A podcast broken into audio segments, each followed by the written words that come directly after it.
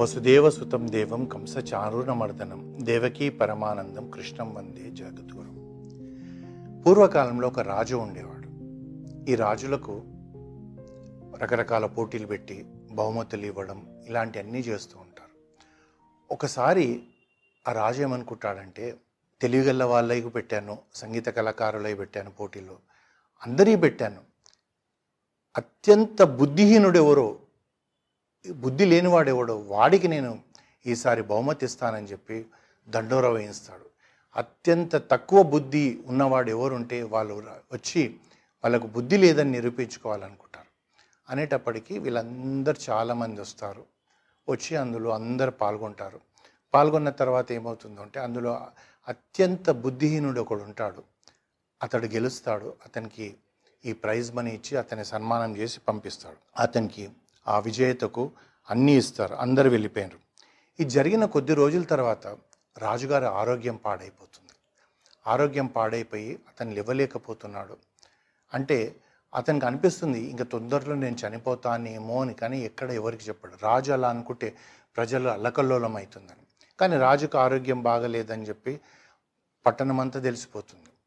ఎవరైతే ఈ బుద్ధిహీనుడైన విజేత ఉన్నాడో అతనికి తెలుస్తుంది అయ్యయ్యో నాకు ఇంత బహుమతి ఇచ్చిన రాజుకు ఆరోగ్యం బాగాలేదు నేను వెళ్ళి పలకరించి రావడము ధర్మం కదా అని చెప్పి అతని దగ్గరికి వెళ్తాడు. వెళ్ళేటప్పటికి రాజు దగ్గరికి వెళ్ళి నమస్కారం చేసేటప్పటికి ఆ రాజు ఇతన్ని చూసి అంటాడు ఇతనికి బుద్ధిహీనుడు కనుక అతనికి ఏం చెప్తాడంటే నా ఆరోగ్యం క్షీణించింది నాయన బహుశా నేను ఇక ఎక్కువ రోజులు ఎక్కువ కాలం ఎక్కువ రోజులు నేను ఇక్కడ ఉండకపోవచ్చు అంటాడు.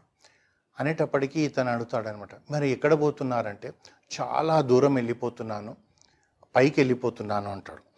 ఈ ప్రపంచాన్ని వదిలేసి మరో ప్రపంచానికి వెళ్తున్నాను అంటాడు. అయితే రాజా మీరు ఈ చోటు వదిలేసి వెళ్ళిపోతున్నారు కదా మరి మీ దగ్గర చాలా సంపద ఉంది కదా మరి సంపదను మీతో పాటు తీసుకెళ్తున్నారా అని అడుగుతాడు. అనేటప్పటికీ రాజు అంటాడు నాతో పాటు సంపద రాదు నాయన అంటాడు. పోనీ మీ మంత్రికి సైనికులకు చెప్తే వాళ్ళు గుర్రాలపైన పెట్టి పంపించగలుగుతారా అంటాడు. అలా పంపించలేరు నాయన అంటాడు. ఇక్కడ ఇంత పెద్ద భవనంలో మీరు ఉన్నారు కదా మరి అక్కడ భవనం ఉందో లేదో తెలియదు కదా మీరు ఆ భవనం కట్టించేందుకు ముందు ఏదైనా ఏర్పాటు చేసుకున్నారా అంటారు. లేదు నాయన అక్కడ పూరి గుడిసె కూడా ఉండదు అంటాడు. మా ఇక్కడ మీకు ఇంతమంది సైనికులు నౌకర్లు అందరూ ఉన్నారు కదా పరిచారకులు మీరు చప్పట్లు కొడితే వన్ పది మంది పరిగెత్తుకొని వచ్చి రాజా మీకేం కావాలి? రాజా మీకేం కావాలని అడుగుతారు కదా ఇక్కడ సేవలు అందిస్తారు. మరి అక్కడ మీకు ఎలా అంటే అక్కడ ఎవ్వరు ఉండరు నాయన నేను ఒక్కడనే ఉంటాను అనుకుంటాడు. అనేటప్పటికీ ఇతను ఇలాంటి ప్రశ్నలు వేస్తుంటే రాజు కనిపిస్తుంది ఈ వీడు బుద్ధిహీనుడు కాదు మర్మం ఇతని లోపల ఉన్న మర్మం తనకు అర్థమవుతుంది. కానీ బుద్ధిని మాటలలో ఎక్కడో ఇతనికి జ్ఞానోదయం అవుతుంది. ఓహోహోహో ఇతను ఏం చెప్తున్నాడు అని. అక్కడ నౌకర్లు ఉండరు సేవకులు ఉండరు నాయన అక్కడికి ఏమీ పంపలేమంటారు. మహారాజా ఇక్కడ మీకు సమస్త సంపద సంపాదించుకున్నారు. సకల భోగభాగ్యాలు సమస్త విలాసాలు అనుభవించారు. మరి అక్కడ ఏమి పంపకుండా మీరు ఎలా ఉంటారు? అక్కడ పరిస్థితి ఏమిటి అంటాడు. అంటే అప్పుడు అంటాడు మహారాజా ఇప్పుడు ఒక్కసారి ఆలోచించండి. బుద్ధిహీనుడు ఎవరు? అని అడుగుతాడు. అనేటప్పటికి ఇతని కళ్ళు తెరుచుకుంటాయి. తెరుచుకున్నప్పుడు అనుకుంటాడు నేను బుద్ధిహీనుడు ఇతని బుద్ధిహీనుడు కాదు అని అని ఆ ఆ బుద్ధిహీనుడు ఏమంటాడంటే రాజా ఇప్పటివరకు మీరు ఎన్నో పోటీలు ఇవన్నీ పెట్టి బహుమతులు అవన్నీ ఇచ్చారు.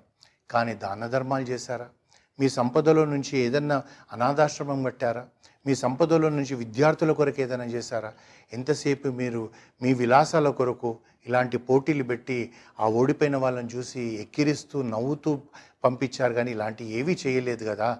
మరి ఏమి తీసుకుపోనప్పుడు ఈ రాజ్యము ఈ కోట ఈ బంగళా ఈ అంతఃపురము ఈ పట్టుపాన్పులు పరిచారకులు రాణులు వీళ్ళందరూ ఎవరు రానప్పుడు నువ్వు ఒక్కడి పోయేది ఉంటే మరి ఇవన్నీ నీతోటి రానప్పుడు వీటి కొరకు నువ్వు ఎందుకు ఇంత ప్రాముఖ్యత ఇచ్చావని ఇతను అడుగుతాడు.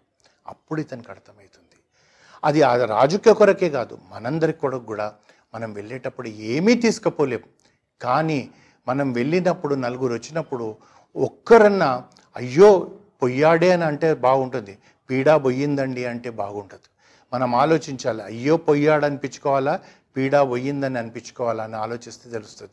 మళ్ళీ మనం అందరం కూడా ఏమంటే ఇలాంటి దగ్గరకు వచ్చేటప్పటికి ప్రతిదీ డబ్బుతో ముడిపెడతాం. నేను దానం చేయలేనండి నేను ధర్మం చేయలేనండి ఏమీ అవసరం లేదు. మీ వాక్ ఉంది మీరు ప్రేమగా తియ్యగా ఎదుటి వాళ్ళతో మాట్లాడండి. కాలనీలో మనం పోతుంటాం. ఎదుట పడతాడు మన కాలనీ వాడులే అతనితో పరిచయం లేకపోయినా కానీ నమస్కారం అండి మీరు ఇక్కడే ఉంటారా? అంటే సరే ఆ పరిచయం పెరిగిపోతుంది.